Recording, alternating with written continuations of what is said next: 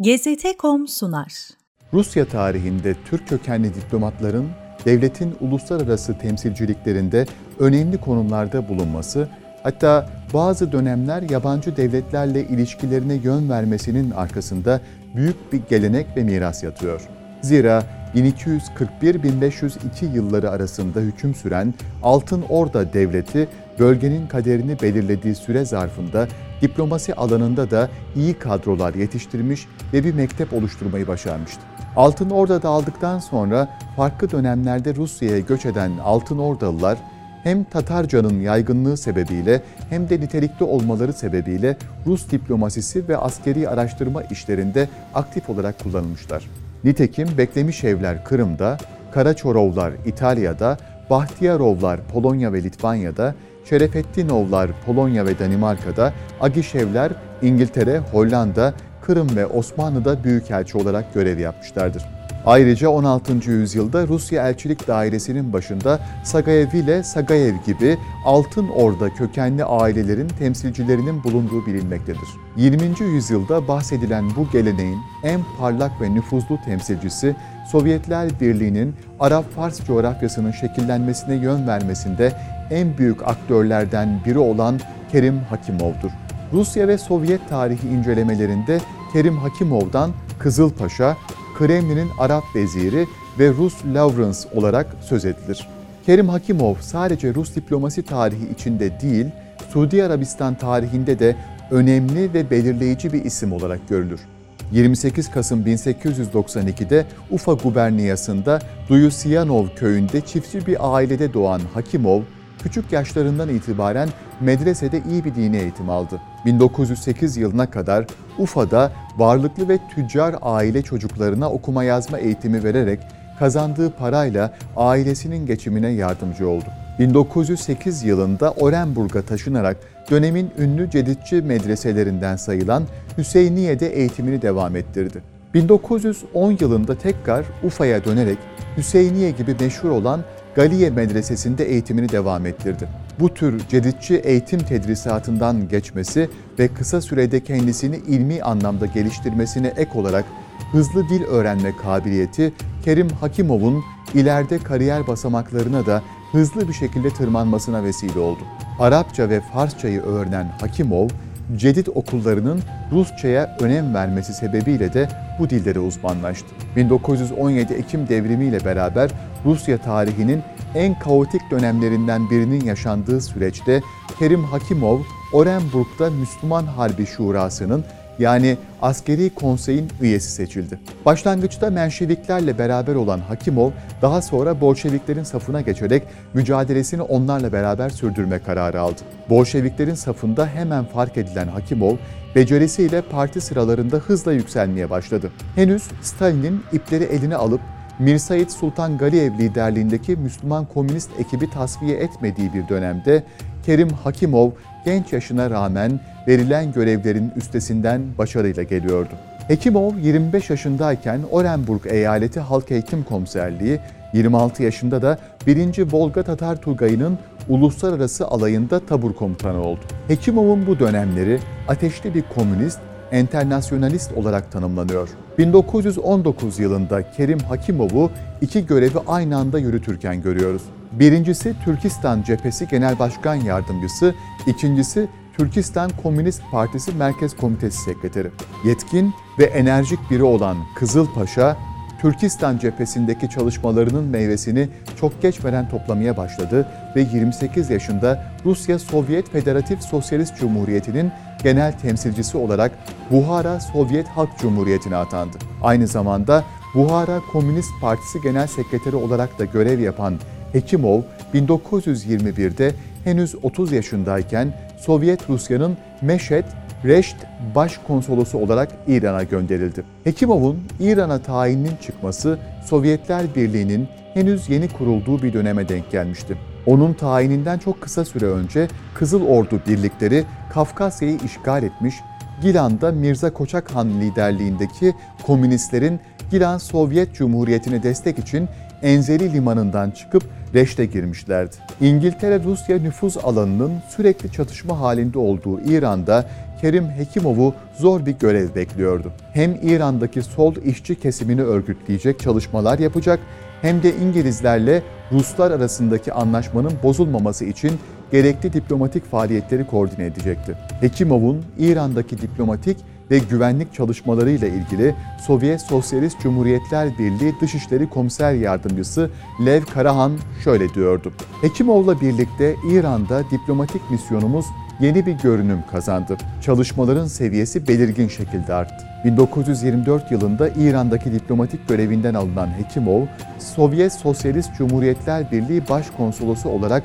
Hicaz'a gönderildi. Hicaz Haşimi Krallığı'nın dağıldığı 1925 yılına kadar bu görevde kalan Kerim Hekimov, o arada umre ziyareti yapma fırsatı da buldu. 1926 yılında Abdülaziz bin Suud'un kendisini Hicaz ve Necd kralı ilan etmesinden 40 gün sonra Sovyetler Birliği Kerim Hekimov'u Riyad'a göndererek bugün Suudi Arabistan olarak isimlendirilen Suud Krallığını ilk tanıyan ülke olduğunu gösterdi. Kerim Hekimov, Kral Abdülaziz ile görüşmesinde ülkesinin en yetkili temsilcisi olarak şöyle diyordu. Sovyet Sosyalist Cumhuriyetler Birliği hükümeti halkların kendi kaderini tayin etme ilkesine dayanarak sizi Hicaz Kralı, Necd Sultanı ve eklenmiş bölgelerin sahibi olarak tanıyor. Bu nedenle Sovyet hükümeti majestelerinin hükümetiyle normal bir diplomatik ilişki kurmayı arzu ediyor. İbn Suud da cevabında şöyle diyordu. Sovyet Sosyalist Cumhuriyetler Birliği hükümeti ve vatandaşlarıyla dostane ilişkiler kurmaya tam olarak hazırız. Ve böylece Hekimov'un ölümüne kadar sürecek sıcak ikili ilişkilerin ilk resmi temeli atılmış oldu. Sovyetler Birliği'nin açık desteğini almanın yanı sıra Kerim Hekimov'un sıcak kanlılığı ve dostça tavırlarından dolayı Kral Abdülaziz konuğunu en üst düzeyde ağırladı. Hekimov, başkonsolos olarak göreve başlar başlamaz ikili ilişkilerin güçlendirilmesi yönündeki çabaları ve gayretinden dolayı kısa zamanda hem kralla dost oldu hem de sağlam ve dostane bir çevre geliştirdi. 1927 yılında Odessa limanından krallığın ihtiyaç duyduğu şeker ve un yüklü geminin Cidde'ye ulaşmasını organize eden Hekimov ayrıca ülkeye tıbbi malzemelerin ithali için sonuç veren girişimlerde bulundu. Ayrıca krallıkta sağlık hizmetlerin teşekkülü ve doktor ihtiyacının temini için yaptığı girişimler onun hem hanedanlık nezdinde hem de halk nezdinde sevilen bir diplomat konumuna yerleşmesine sebep oldu. Suud Krallığındaki görevinden hemen sonra Sovyet Sosyalist Cumhuriyetler Birliği Dışişleri Komiserliği tarafından 1929 yılında Yemen'e, Sovyet Sosyalist Cumhuriyetler Birliği'nin Orta Doğu temsilcisi olarak atanan Kerim Hekimov, 1931 yılına kadar bu görevde kaldı. 1932 yılında hastalığı nedeniyle Moskova'ya dönen Hekimov, aynı sene Krallığın Dışişleri Bakanı ve kralın oğlu olan Faysal bin Abdülaziz'in başında bulunduğu delegasyonun Moskova ziyaretine eşlik etti. Sovyet yetkililerle temasını sağladı. 1936 yılında tekrar Suudi Arabistan'a Sovyetlerin yetkili temsilcisi olarak gönderilen Kremlin'in Arap veziri 6 Eylül 1937 yılında Moskova'ya geri çağrıldı. 1937-1938 senesi Stalin rejiminin yüz binlerce düşünen beyni bilinçli şekilde kurşuna dizdiği, sürgüne gönderdiği yıllardı. Sovyet tarih kitaplarında represiya olarak tanımlanan bu yıllarda toplumun aydın, okumuş kesimi, hatta ömrünü komünist ideolojiye adamış insanlar bile halk düşmanı suçlamalarıyla öldürüldüler. Kerim Hekimov'un Moskova'ya çağrılması da tam bu yıllarda oldu ama Sovyet diplomatın aklına hizmetlerinin karşılığı olarak hapse atılıp kurşuna dizilmek gelmiyordu. Kral Abdülaziz'in ülkesinde kalması ve istediği yerde mülk edinip yaşaması için Hekimov'a sunduğu samimi teklife rağmen başarılı diplomat Moskova'ya döndü. Kerim Hekimov 27 Ekim 1937'de tutuklandı. Casusluk ve karşı devrimci bir organizasyona katılmakla suçlandı. Hekimov'un adı 3 Ocak 1938 tarihli 163 kişilik kurşunlanacaklar listesine 145. sıradan dahil edildi. 10 Ocak 1938'de infaz kararı resmen Sovyet Sosyalist Cumhuriyetler Birliği Yüksek Askeri Mahkemesi'nde onaylandı ve içinde Arap-Sovyet ilişkilerinin temelini atan Kızılpaşa'da olmakla birlikte 163 kişi aynı gün idam edildi. Suud kralı yakın dostu olan Hekimov'un mukadderatını öğrenmek için farklı kaynakları da devreye sokarak bilgi edinmeye çalıştı ama başarılı olamadı.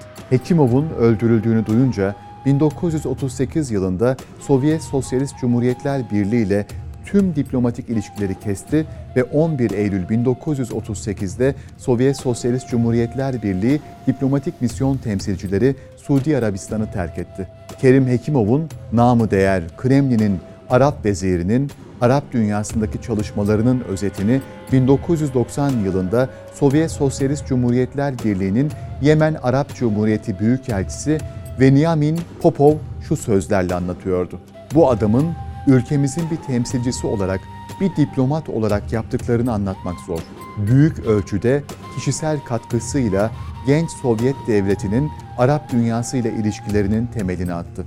Arapların tarihini, gelenekleri ve görenekleri bilerek olağanüstü dokunuşlarla halkı kazanma yetenekleriyle Yemenlilerin ve Suudilerin büyük saygısını kazandı. Mükemmel derecede Arapça bilgisine sahipti ve Araplar bile onun düşüncelerini bu kadar derinden, sıradan ve seris bir Arapça ile ifade etme yeteneğine hayran kalmışlardı. Hekimov'un kendi eliyle yazdığı belgeleri okumak bir zevktir. Çok yetkin, çok profesyonelce yazılmış ve çok akıcı ve anlamlı bir dil. Sarayların sürekli müdavimiydi ama fakirler onu kulübelerinde neşeyle karşılayıp misafir ederlerdi. Evi her zaman misafir doluydu. Tüccarlar, kraliyet ailesi üyeleri ve sıradan insanlar evinden eksik olmazdı. 18 Ekim 1990'da yeni büyükelçi atanana kadar Kerim Hekimov'dan sonra hiçbir Sovyet diplomatik görevlisi Suudi Arabistan'da çalışmadı.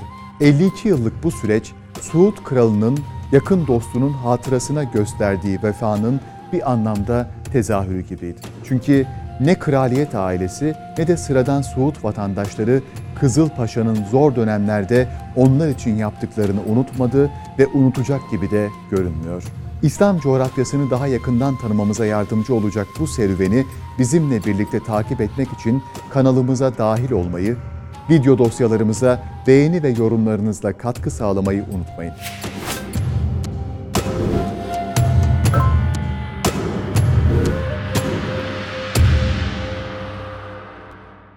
GZT.com sundu.